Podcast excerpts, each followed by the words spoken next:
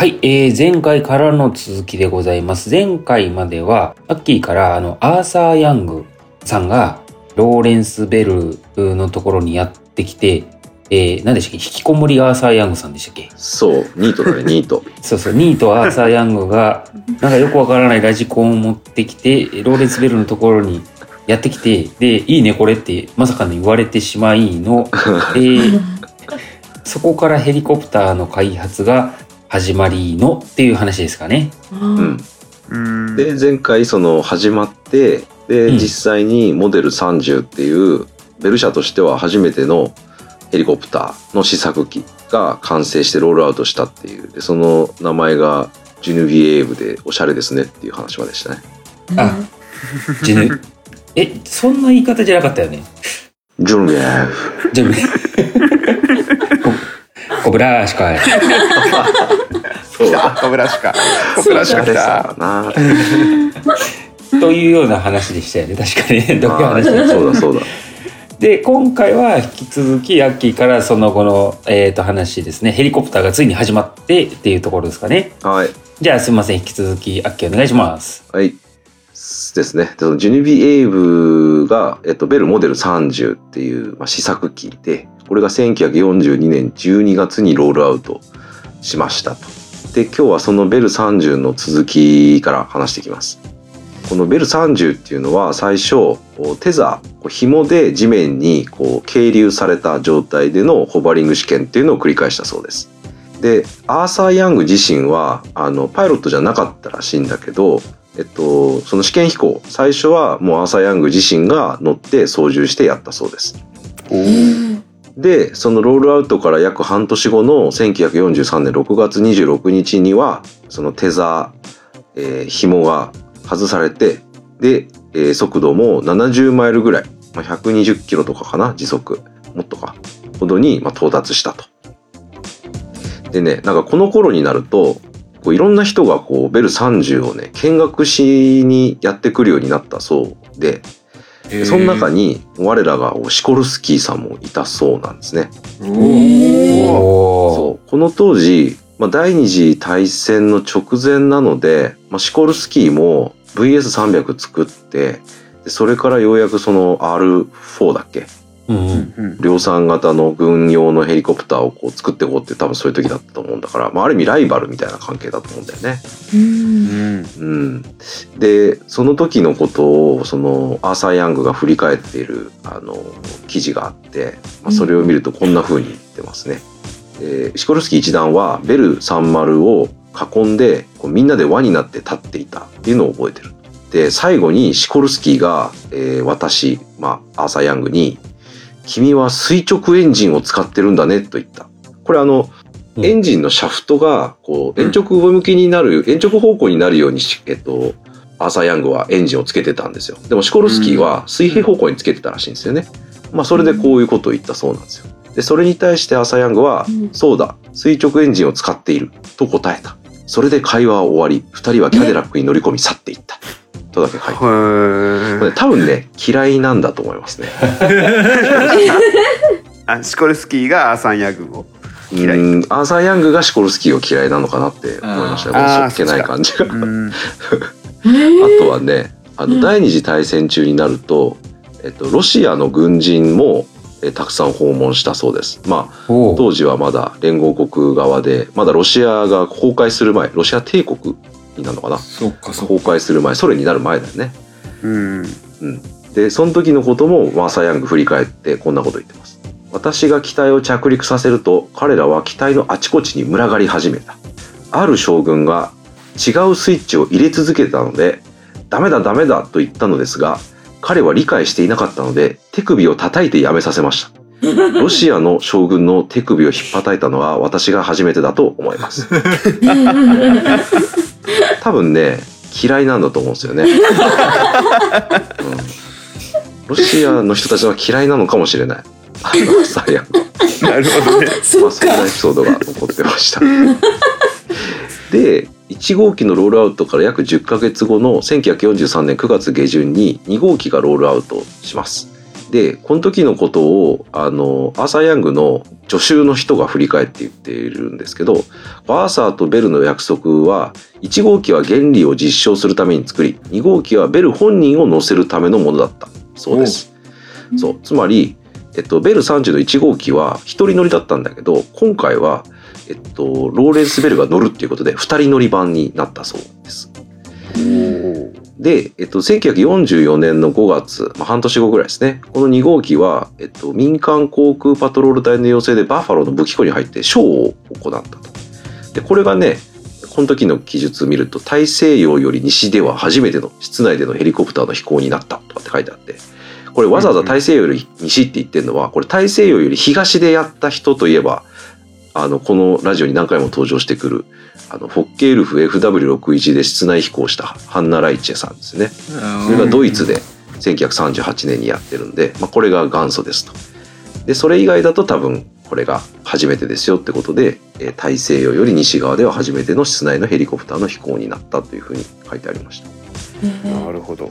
で、他にもね、これ1号機らしいんですけど、4万2千人が集まる兵士のチャリティーショーで、えっと、ヤングのね、手のひらの上にこう車輪を乗せた状態でホバリングするデモやるとか、なんかね、そんなショー的なことをやって、どういうことどういうこと？だからこう、ホバリングしているヘリコプターの下にヤングが立って、その地面付近にあるランディングギアにアーサー・ヤングがこう手をこうやって添えるんでしょうね。高ここで安定して、ほら、ホバリングしてるでしょっていうのを見せるっていう。まあ、エクス高トリームみたいなことやったってこと？そうだね。トンビとか高を扱うからやったそうだねってことでしょ？いけダウンダウンウォッシュすげえんじゃねえね。そうだよね。バサダウンウォッシュだよバサバサバサってなってね。シコルスキーもさ、なんか、スリングに捕まって、へーみたいにやってたりとかさ、なんかやっ、てたね。ね、卵をさ、あの、ヘリコプターの突端にこう、置い、カゴに入れてみたりとかさ、なんか、あなんかこう、やりすぎだよね。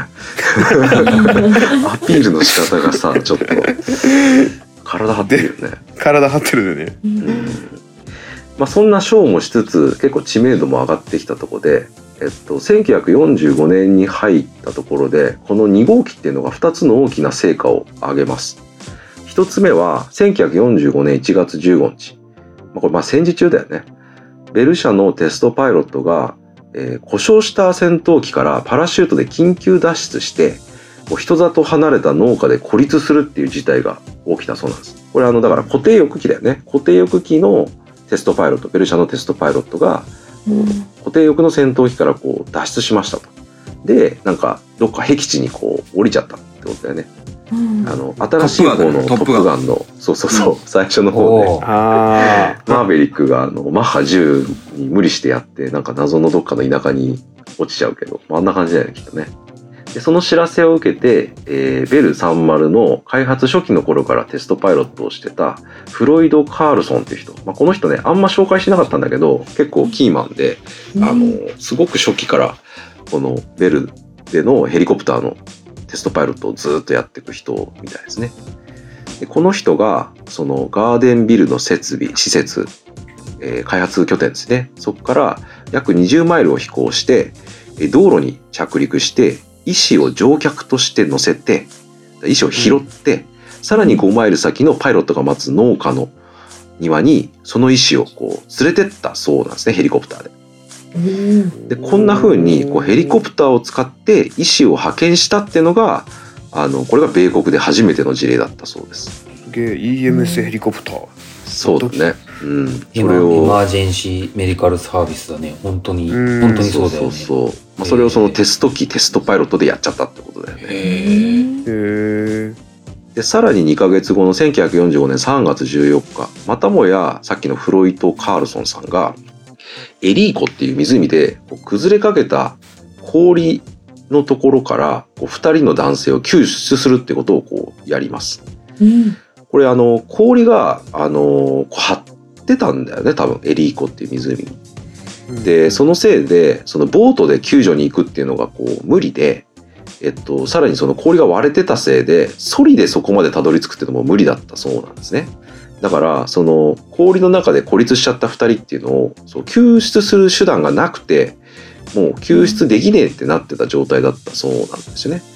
でそういう中でこうヘリでその2人をこう救出したっていうことであのすごく話題になったと。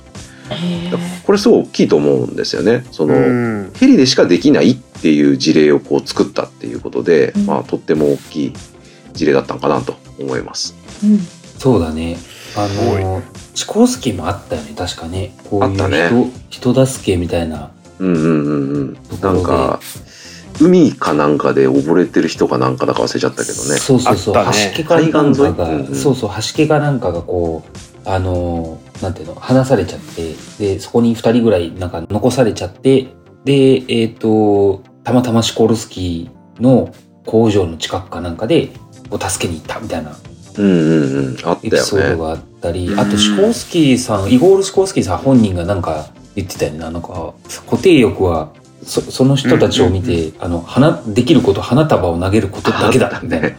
うんでもヘリコプターは助けに行けるみたいなね。そうそうそうそうそうそうそう。言ってたよねまあいいよね、こうやってね。うん優位性をこう明確に出せるっていうのはね、大きいよね。だから助けれなかった人を助けれるっていうところだもんね。そうそうそうそうすごい大きいだろうね、当時としては。うんそうだよね。うん。今までできなかったことができたわけだもんね。そうそうそう。イノベーションだよ、イノベーション。うん、本当そうだよね。うん。で、えっと、まあ、そういう実績も作りつつ、えー1945年4月、えーベル330の3号機が完成します。